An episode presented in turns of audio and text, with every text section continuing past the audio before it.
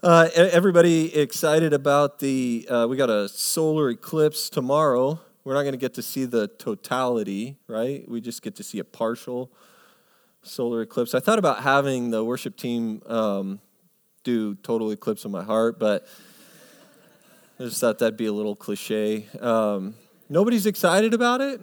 You know that it's like the end of the world tomorrow, right? I was going to preach on it because every, all, all these Facebook posts are like the end of the world. My mother-in-law sent me an email about the end of the world's coming because of the total eclipse. And and then I started researching it. Did you know that there's a, a solar eclipse, a total solar eclipse every eighteen months somewhere in our planet? Did you know that? But it's a big deal, you know, whatever. Anyways, you can only see it from like land a certain amount of times, but...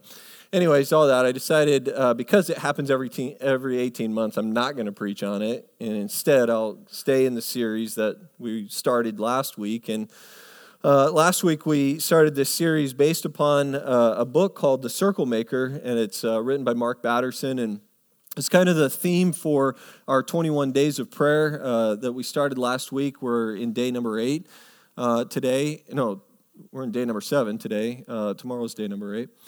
And uh, it was, as I read the book, it really, really challenged me, and I, I hope that it will challenge you as well. That uh, I'm I'm the kind of person that uh, often minimizes uh, what God can do uh, through the power of prayer, and and I hope that this for all of us will challenge us to just kind of step out in a little bit more faith uh, and believe for God to do uh, the miraculous in our life. Uh, last week, we talked about a guy named Honi. If you missed it last week, you can uh, go back, watch it online, or uh, you can uh, read the book if you want. It uh, talks about the story in there. But Honi was a guy, he's from Jewish history. He was in the Jewish history books, and uh, they were in the midst of a drought. He draws a circle in the sand with his staff, and uh, and he's standing in the middle of the circle, and he makes this commitment to pray to God for rain until, and, and he's going to stand in that circle until it happens. So Honi kind of uh, backs himself into a circle, not a corner, but into a circle, if you will, believing God for the miraculous. And before a before there was ever a raindrop that fell, you had to believe that Honi probably felt a little bit foolish, right? I mean, the the, the reality is is Uh, when you're standing inside of a circle and you're demanding rain, it's kind of a risky proposition. And anytime we put ourselves out there and we begin to contend for the miraculous, we can at times seem a bit foolish. Uh, but that's really what faith is, isn't it? I mean, faith is uh, really uh, about stepping out and believing for something that doesn't make a whole lot of sense. Drawing prayer circles often looks like an exercise in foolishness. In fact, faith is the willingness to look foolish. Noah looked foolish when he's building an ark, this massive boat in the middle of the desert. The Israelite army looks a little foolish as they're marching around a walled city, blowing their trumpets. Uh, a shepherd boy named David looked a little foolish, charging a behemoth of a man with only a slingshot in his hand. The wise men looked foolish as they're following a star in the sky. Peter looked a little foolish as he steps out of the boat into a raging sea. And Jesus looked a little foolish with the crown of thorns. But the results speak for themselves. Noah was saved from the flood. The walls, as we talked about last week, came tumbling down. David defeats Goliath. The wise men discover the Messiah. Peter walks on water. And Jesus is crowned the King of Kings. But in the midst of all of that faith, there is a sense that it might feel a little foolish.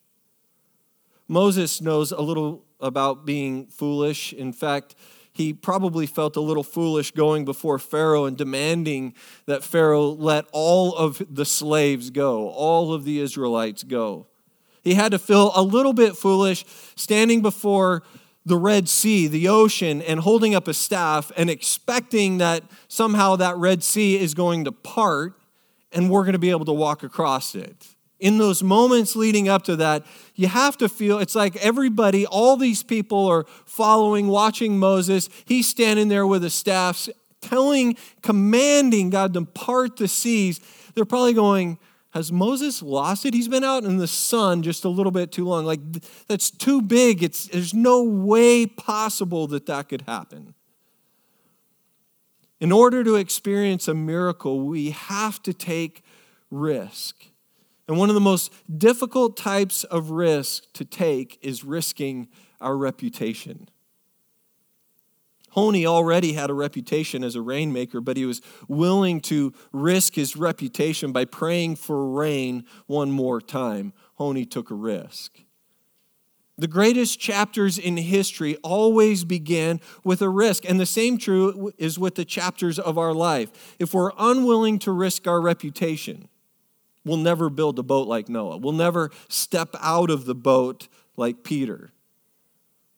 We have to be willing to appear just a little bit foolish. We'll never have the opportunity to win one of our neighbors into a relationship with Jesus, to lead them towards Christ. Circle makers are risk takers. And Moses had learned this lesson well. If you don't take the risk, you forfeit the miracle.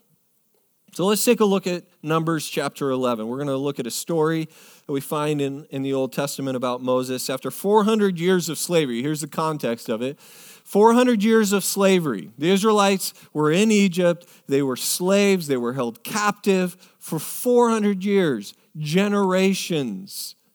And God delivers the Israelites out of Egypt.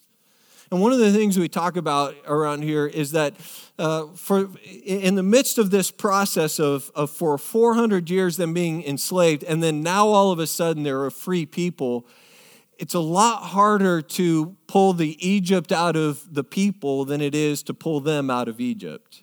And what I mean by that is we're it's much like our own relationship with Christ, that, that when we experience, as Jeremy talked about, a new life in Christ, It, all of a sudden, it's like, okay, we've received this freedom that we haven't had in the past. We are now free from the bondage and the brokenness and the slavery of our past. But now we have to learn what it is to live in that freedom. And it's the same with the Israelites. They had to learn again and again what it is to live as free people. And, and if you know any of the story of the Egyptians, they were kind of a bunch of uh, crybabies. I mean, they whined all the time.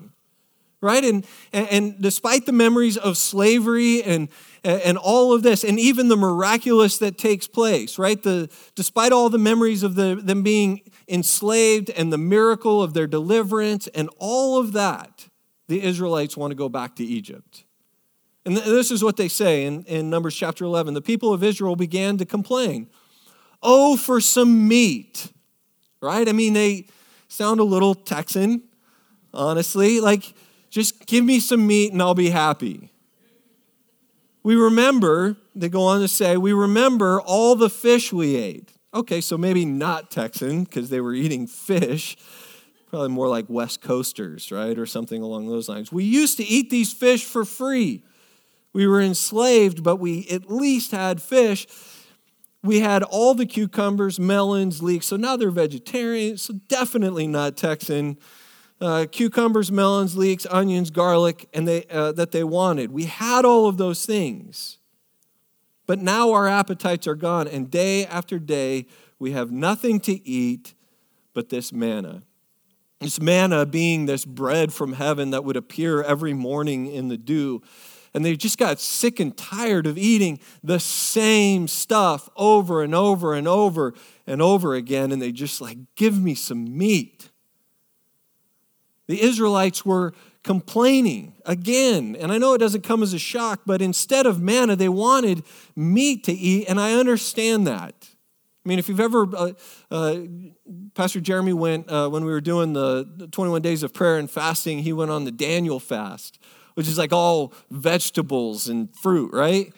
And he said it was the it was worse than not eating anything, is what he said. He's just like, it's horrible. And when you're eating the same thing, like in small doses, it's good. With variety, it's good. But when it's the same thing and it's all you have, I can understand it, right? I, I'm under the firm belief that if you've never eaten at an all-you-can-eat Brazilian uh, steakhouse, you're probably not ready to die yet. Like, you, you still have some living to do in your life. But if you want to talk about selective memory, the Israelites longingly remember the free fish they ate in Egypt, and they forget the fact that the food was free because they weren't.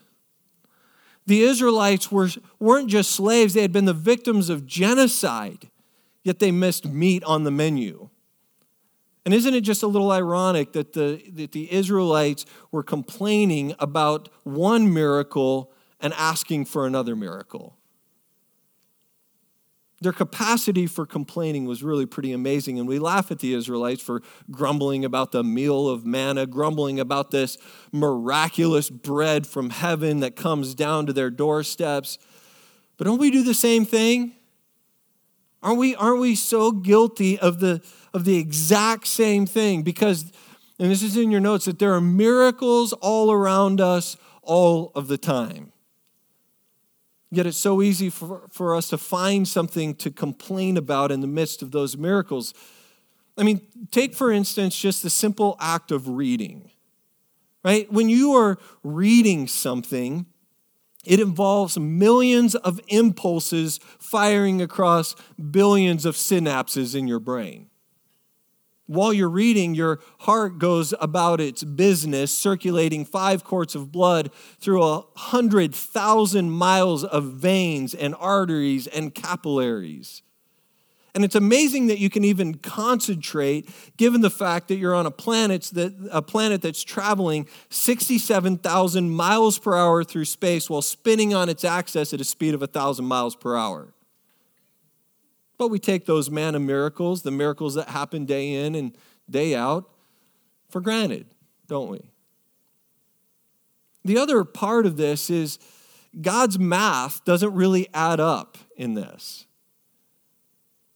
Despite their constant complaining, God patiently responds to this little food tantrum that they're having with one of the most unfathomable promises ever made in Scripture.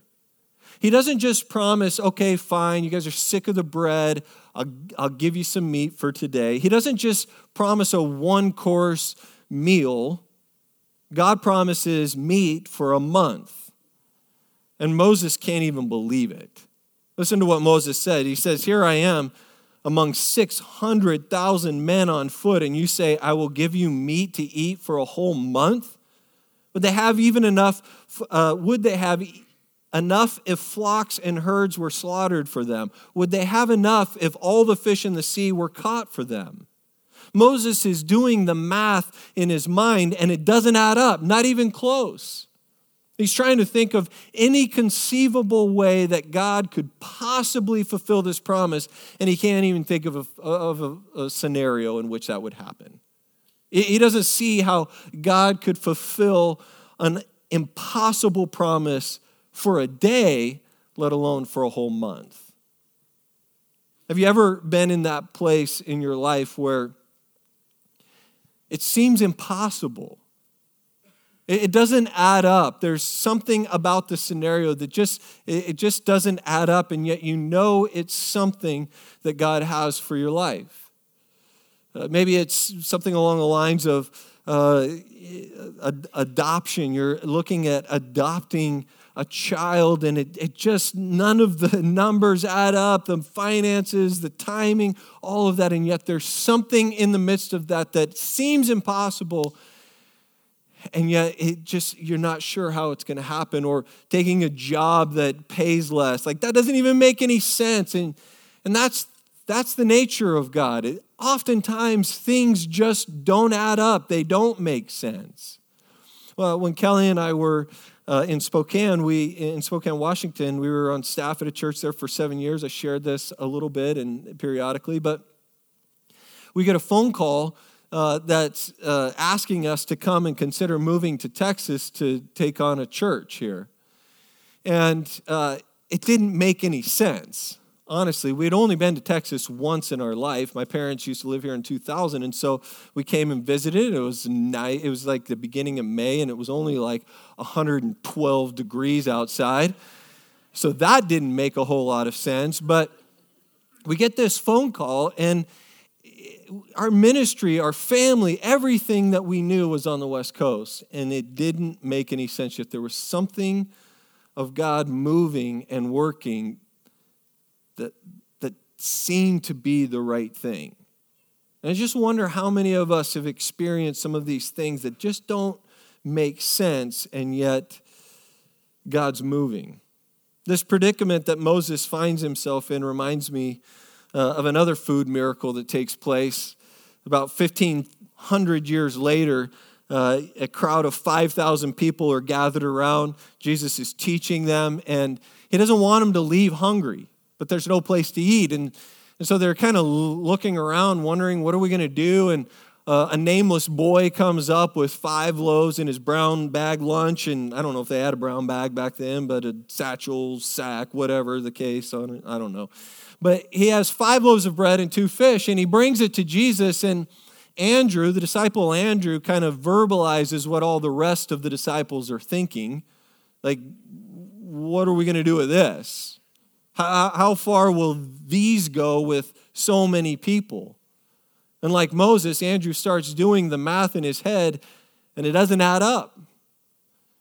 And if you look at it in the terms of addition, five plus two equals seven. Even I know that because I took math for ministers, and which is a real class in Bible college, if you didn't know. They think that we're really dumb. We're like, this is math for ministers. The rest of the world knows how to do this math. This is what you need to know. So you take math for ministers, and, and I know that five plus two equals seven, but if you bring God into the equation, five plus two doesn't equal seven. When you give what you have to God, he multiplies it, so now five plus two equals five thousand. And not only does God multiply the meal that uh, so that it feeds the five thousand, they actually end up with twelve basketfuls afterwards.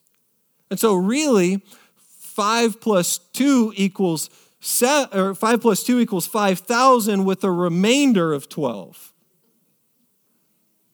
Like I said, I took math for ministers, so you're welcome. See, if you put what little you have in your hand into the ha- hand of God, it doesn't just add up. God will make it multiply. I'll tell you what doesn't add up: tithing. That doesn't make any sense. And if you if you're familiar with the biblical principle of tithing, it's the it's the giving of your first. Like so, in antiquity, what they would do is they would bring their livelihood, their uh, sheep or their goat or whatever, they put it on an altar as a sacrifice of praise to God. And we don't do that unless we're actually barbecuing things. But here we bring our live, livelihood, our resources, our finances, and we give it to the Lord. We give of our first. And as a church, we believe in the principle of of. the ten percent, of tithing on the ten percent. And, and I don't ever really preach on it all that much, but I was thinking about it in this context, in God's math and God's economy. And this is something that doesn't make a lot of sense. In fact, we'll have people come at times and they've amassed debt, and uh, and we direct them towards Financial Peace University or uh, some of our other finance uh, life groups. But oftentimes they'll come, and our first counsel to them will be, well, are you tithing? And they're like, oh, no, you didn't hear me. Like, I don't have any money. Like, I I, I owe, and I, I've got debt and all this. And our response is, yeah, but like, that's the first step toward, like, giving is the first step towards getting, getting out of debt. And you just see this blank stare on their face, and they're like, I don't know what you're talking about. And, and that's God's economy. It doesn't make sense. And yet it's true. I want to read to you uh, an email I got a, a little while back from a, a couple in our church. I'm not going to say their name on it because I, I don't want to embarrass them, but um, but this made my day, honestly. And uh, it just says, hey, Ryan, I, I don't get to catch your ear much on a busy Sunday anymore, but I wanted to send you a quick note about how good God continues to be. We're enjoying your series, and something you said Sunday came to mind as we got some uh, got some good news today. You talked about being faithful in the small things so God can use us or bless us in bigger ways. Of course, this resonated with me, and I felt the Spirit nudge as I remembered a long season of deciding to walk in faithfulness for healing in our marriage. Well, what you may not know is my husband and I made the decision to tithe last year, to really tithe, cheerfully tithe, not just give each week. At the time, we were ten thousand dollars in debt and struggling in our marriage. We simultaneously tithed and, of course, committed to work with uh, your parents, my parents, uh, on our marriage. But in that time, we have uh, we have faithfully tithed. We were able to eliminate the debt as well as save that ten thousand dollars back. We've done a ton of remodeling in our home, all paid in cash, and my business is taking off. My point, in January, my husband felt called to add to our monthly tithe because my income had increased. Not going to lie, I was pretty resistant. God's teaching me. But we have been obedient, and today my husband's firm gave him a raise in the amount of our increased tithe. I want to jump up and down with joy. It's so good to see his promises fulfilled and so good to be used in, in part of his plan. I say that not because I'm really focusing in on the monetary, uh, miraculous work of God in our lives, but but this is a great example of something that just doesn't make sense in God's economy. That being ten thousand dollars in debt and then and then making a decision to to tithe. Like, whoa, I don't even understand that. Like, that doesn't even make any sense. And and yet that's God's economy. Oftentimes, his ways don't make sense to us. And in fact, I would argue, I would make the argument that if it doesn't make a lot of sense, it's probably God orchestrating something in our lives. And God doesn't just provide in dramatic fashion. God provides in dramatic proportion. We continue in chapter eleven. Now a wind went out from the Lord and drove quail in from the sea. It scattered them, uh, scattered them to up to two cubits deep all around the camp, as far as a day's walk in any direction. All that day and night and all the next day, the people went out and gathered quail. No one gathered less than ten homers. So the Israelites were parked in the wilderness of Paran. This is a region about fifty miles inland from the Mediterranean Sea. It's about fifty miles southwest of the Dead Sea, if you're keeping track geographically. The significance of that is uh, quail tend to live by the water, and they don't fly long distances. And if it weren't for a supernatural west wind, they would have never made it this far inland.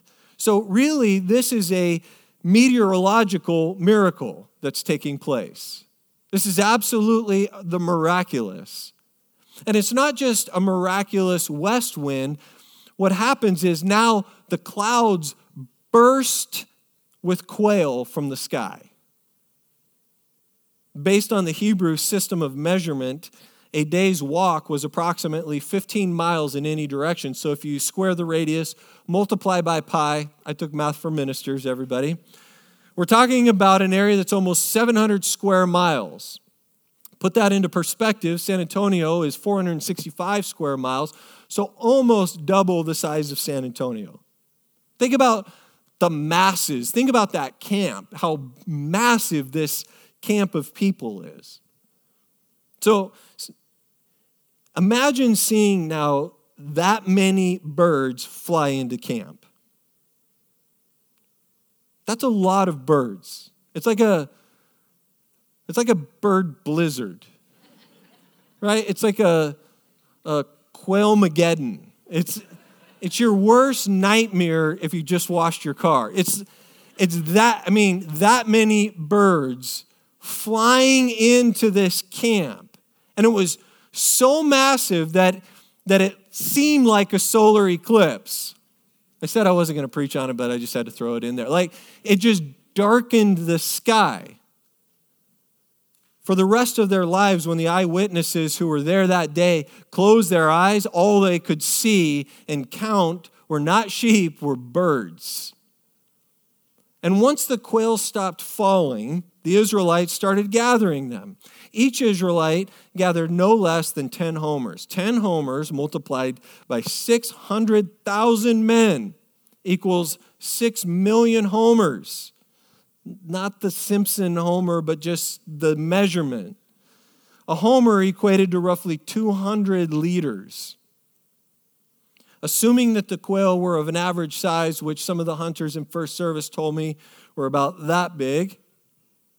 Anybody want to confirm or deny that? That big? So if you multiply that by six million homers, then it rained somewhere in the neighborhood of one hundred five million quail. That's a lot of birds. That's a lot of quail.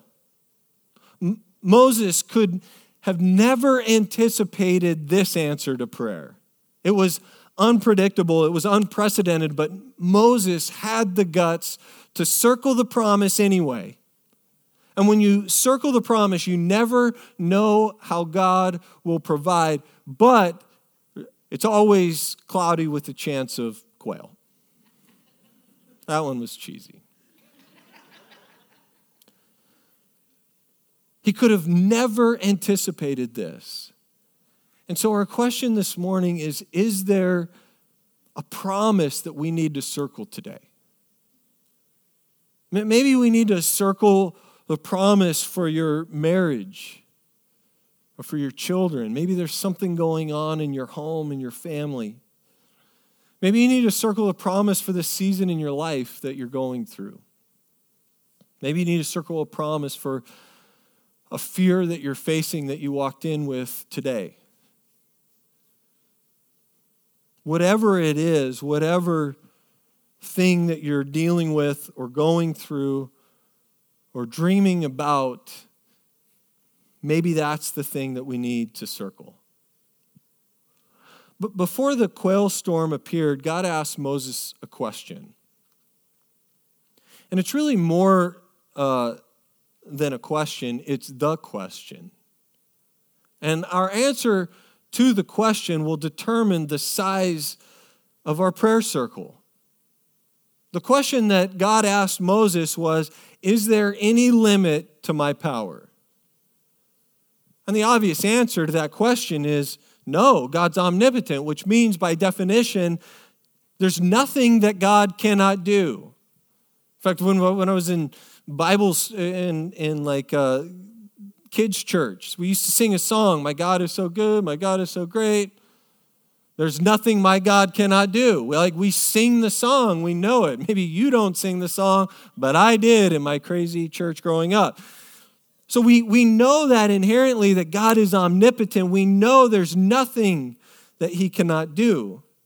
Yet many of us pray as if our problems are bigger than God.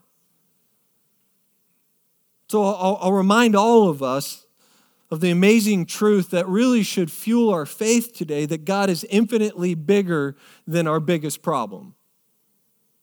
He's infinitely bigger than our biggest dream that he's placed in our heart. In fact, while we're on the topic, God's grace is infinitely bigger than our biggest sin. And so if you're here this morning, you're like, God could never forgive me. His grace is infinitely bigger than anything you've ever done. A W Tozer believed that a low view of God is the cause of a hundred lesser evils, but a high view of God is the solution to ten thousand temporal problems. So if that's true, and I, I, I believe that it is, our biggest problem isn't an impending divorce or a failing business or a doctor's diagnosis, but, I, and, and please hear me, I'm not making light of any relational or financial or health issue. I, I don't want to minimize those things because those are overwhelming challenges that face us. But in order to gain a godly perspective on our problems, we have to answer the question, are our problems bigger than God, or is God bigger than our problems? Because our biggest problem is our small view of God. And that's the cause of all lesser evil, and it's a high view of God that's the solution to all of our problems.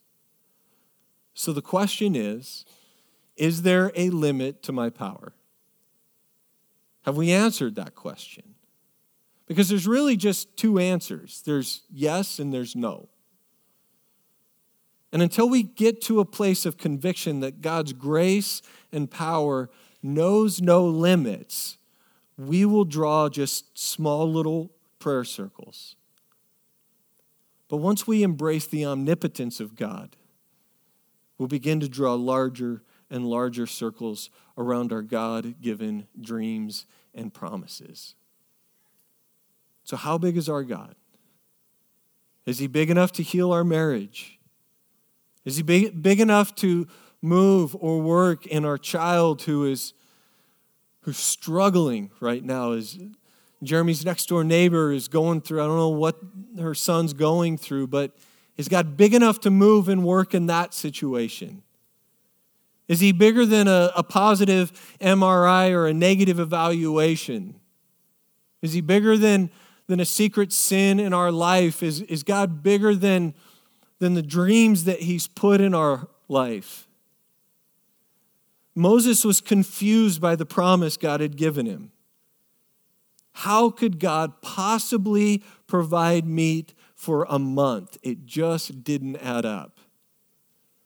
But at that crucial juncture, when Moses had to decide whether or not to circle the promise, that's when God poses the question, is there any limit to my power? So I want to tell you just a little story about um, a challenge that I've been faced with. And I, I shared this a couple weeks ago about the fact that we've been in this process of praying for our property to sell.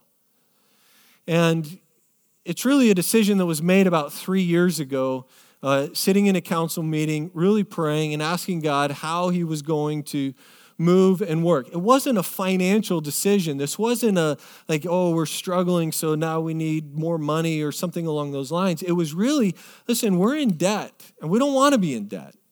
And so what are we going to do to get out of debt? And we believe that God didn't want us to be in debt. And so we said, well, here's a resource that we have. Let's let's look at parceling off part of this and selling a portion of it. And, and so we did. We set out for that. And, and you can say, well, that doesn't really seem like that big of a miracle. I mean, people are selling commercial property all the time in our city. But the longer it, it dragged out and, and the more complicated it became, the more I realized that it was going to take a miracle to move this thing. And so for, for the first couple of years, honestly, I just, I did pray, and I prayed that God would sell the piece of property and move so that we could do more things, more ministry with, with the resource that we have. And, and I was thinking, you know, it, the reality is, is I stopped. I, I stepped out of the circle, honestly.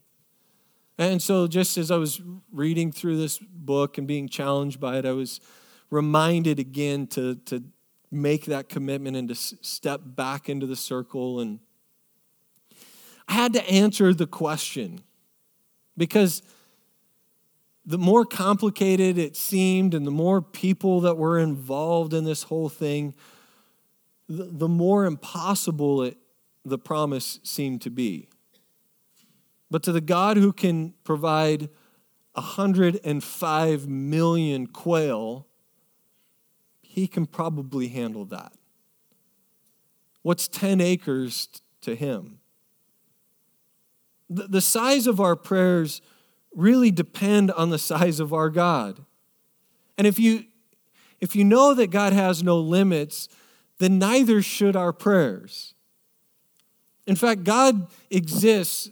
Now I'm going to get all nerdy on you. God exists outside of, of the, the four space time dimensions that he created.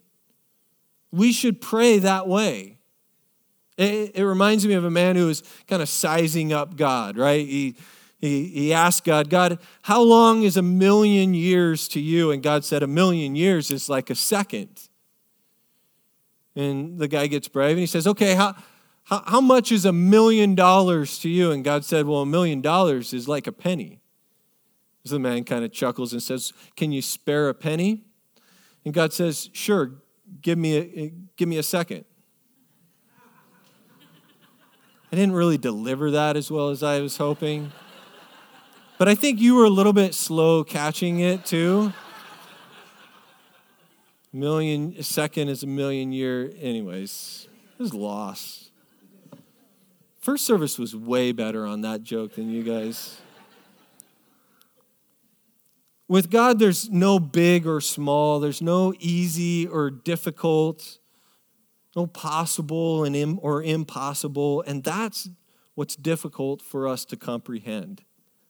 Because all we've ever known are the four dimensions that we were born into, and God is not subject to the natural laws that he instituted. He has no beginning and no end. To, to the infinite, all finites are, are equal. Even our hardest prayers are easy for the omnipotent. We'll pull out oftentimes when we're praying big prayers, if you're at least if you're like me, I... I find myself kind of falling into the trap of changing my vocabulary depending upon the largeness of my prayer, right? If I if I just use the right words, if I use bigger words, if I use more theological words, then God will hear and answer my prayer. Uh, as I've been uh, during the twenty-one days of prayer, I've been walking up the up Wilderness Oak, and then I'll cut through the school there, and then I'll come down the little trail that we have along the recharge zone and literally circle our property. And I, as I found myself praying, because I'm out there alone, I start speaking louder so that God can hear me, right? Because he can't hear me if I'm just quietly. I mean, right? Don't we fall into that trap where we're like, if if I just speak at the right volume, or I say the right words, or use the right vocabulary, then, then God will hear my big, grandiose prayers.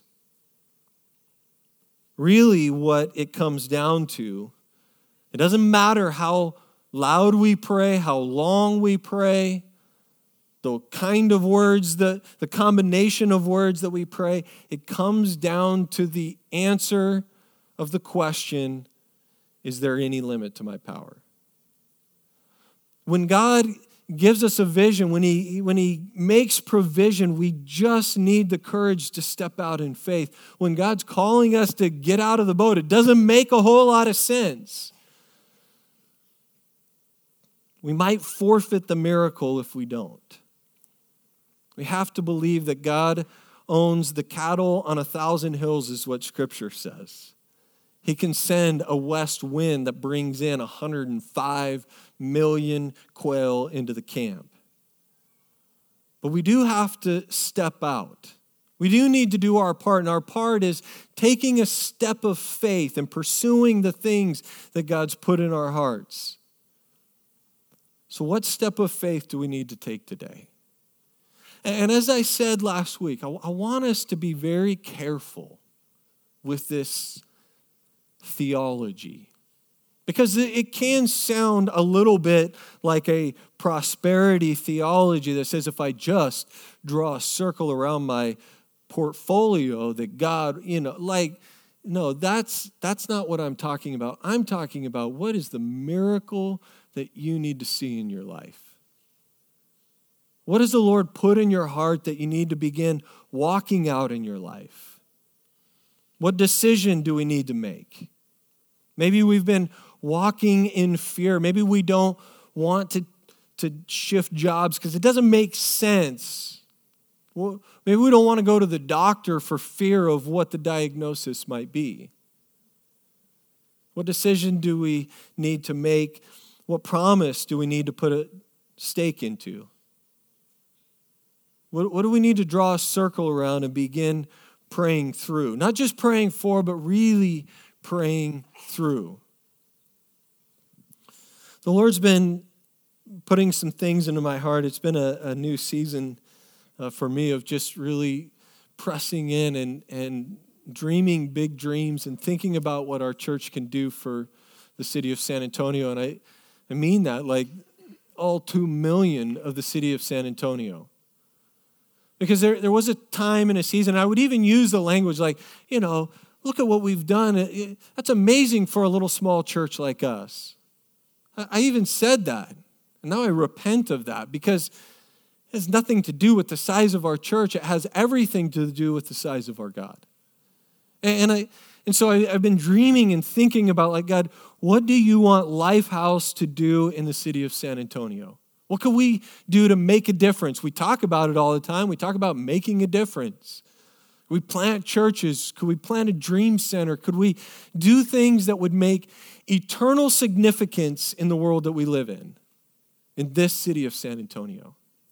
And so I've been dreaming, I've been praying, and I've been asking God. I don't know why I'm juggling the things that I'm dreaming, but whatever, I'm juggling them, I guess. And and here's what I, here's what I believe. I believe wholeheartedly that that the sale of the property, all of that, is a key. It's not the only thing, but it's a key to unlocking these other dreams and, and things that God has for us. And so I'm asking, as I did a couple weeks ago, for all of us to begin drawing a circle around that and asking God to move and work in that. Not so that we can just do some things for the size of our church, but that we would be able to do eternal things that would make a huge impact on this city. There are churches all over our city that are maybe bigger than us or more influential than us or whatever the case, but it, none of that matters if we serve a God where there is no limit to his power. And as long as we press into that, all bets are off. As we close, I want us to, to pray, and we're going to pray for a couple things. I noticed as I was uh, writing this morning, I was writing the de- the devotional for, uh, I think it's day number nine, uh, which is in a couple days. Um, it was all. It's the prayer point for that day is uh, to praying. It's interesting that Jeremy, as a missional focus, was talking about our. our neighbors, those people that we know who are far from Jesus. That's really what that prayer point's about. And and as I was writing it, I was writing about the story of Zacchaeus and how Jesus came to seek and save the lost, and we're supposed to model that for him. But I realized the last couple of weeks, I haven't ever, I haven't given the opportunity for people to, to get close to Jesus, to surrender their life to Jesus. And I, I try to do that every Sunday. And so I, I want to give that as an opportunity this morning, but then I want to pray for those who need a miracle in their life. We're going to not leave here today until um, till the miracle happens. No, I'm just kidding. And until we pray for the miracle to happen, all right? Uh, so we bow your heads with me as we as we close our time out. Lord, uh, it's challenging. I mean, first and foremost, this is none of this is even doable or possible when we don't even have a relationship with you. And so, God, I want to pray for anybody that's here uh, that might not have a relationship with you. In fact, if you're here this morning and you walked in seeking God, you're looking for God, and you don't have a relationship with him, I'm not going to embarrass you, but I, I would like to pray with you. I'd like to include you in my prayer uh, if if that's you. And so I'm going to invite you to just raise your hand right where you're seated and just say, Ryan, that's me. Will you include me in, in your prayer today? Okay, good. I see your hand. Yeah, I see your hand. Anybody else want to join these two? Okay, I see your hand. Anybody want to join these three? Yeah, good. I see your hand. Well, Lord, for these four who Uh, are really responding to you, uh, I'm just, I, I'll just give you the language for, for this prayer, but ultimately it, it, this is personal. It's got to come from you. And it, it's, there's nothing magical about my words. There's just, this is the language that, that we use when you, when we're surrendering our life to Jesus. And it's, it's God, I surrender all to you. That I recognize I've been living my life my way. And today I make the commitment to stop living my way and start living your way. God, forgive me for my past, the, the sin and the doing things my way and the, the bondage that comes from living my life in such a way. And today I receive your freedom. And God, I pray that you would Show me how to live as a free person. And today I would experience new, as Pastor Jeremy talked about, new life in you. The greatest new we could ever experience, eternal life. In Jesus' name. For the rest of us, well, really for all of us, I, I want to pray for those of you that need a miracle. I don't know what you need a miracle for, but it seems as though that in your life there's it's insurmountable.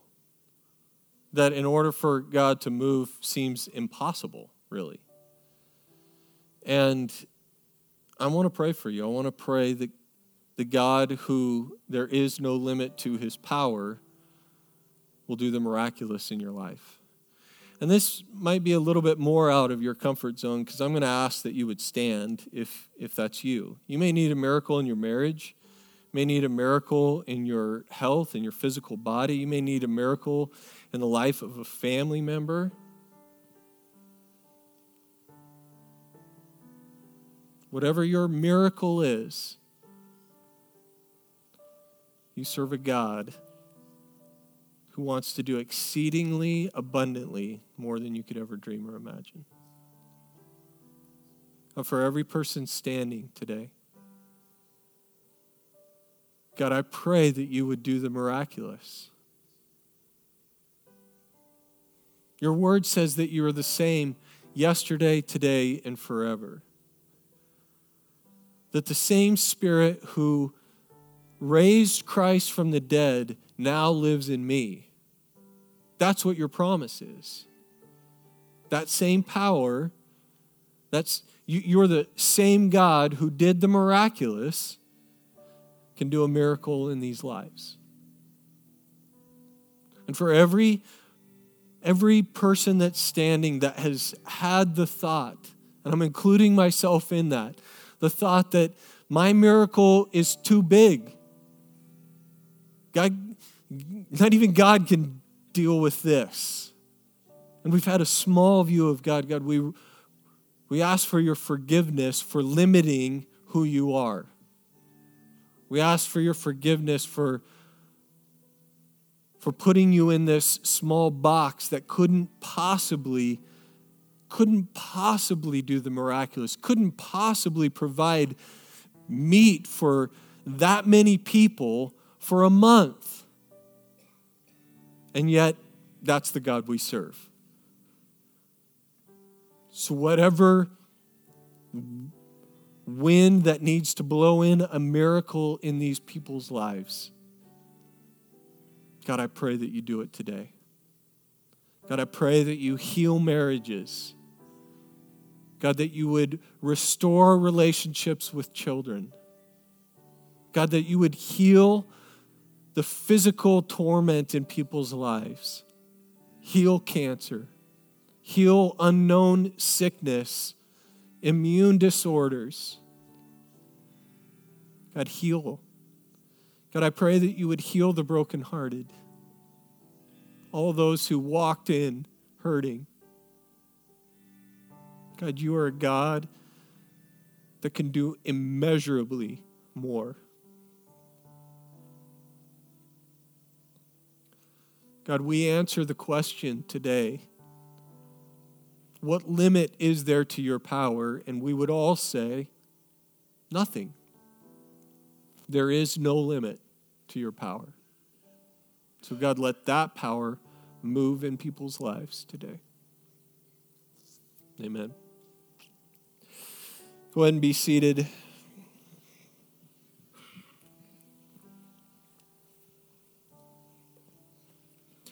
Ever since I, be, I used to not cry, ever. Became a pastor, I'm a crybaby.